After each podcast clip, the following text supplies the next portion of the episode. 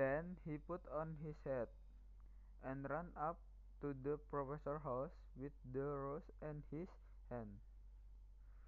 The daughter of the Professor was sitting in the doorway, winding blue silk on a rail, and her little dog was lying at her feet.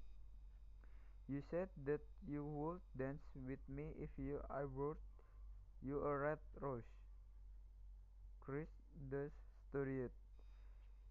Here in the reddest rose in at all the world.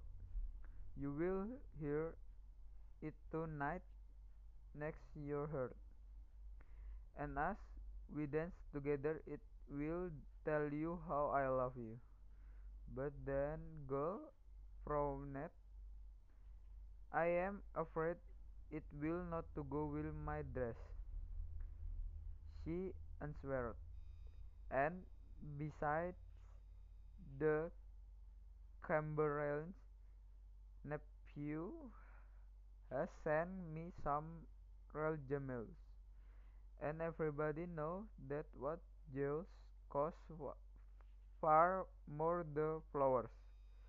"Well, upon my word, you are a very ungrateful," said the student, angry, and he danced the rose into the street,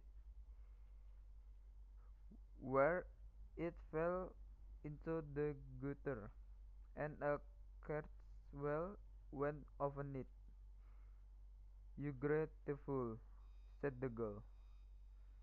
"I tell you one, you are a very rude, and after all, who are you? Only a student. Why, I don't believe you have even got silver buckles to your shoes, and the chamberlain's nephew has." And she got up from her chair and went into the house. "What a silly thing love is!" said the student as he walked away. "It's not half as useful as logic, for it does not prove anything, and it is always telling one of things that are not going to happen, and making one believe things that are not true. In fact, it is quite unpractical, and as it is too practical in everything, I shall go back to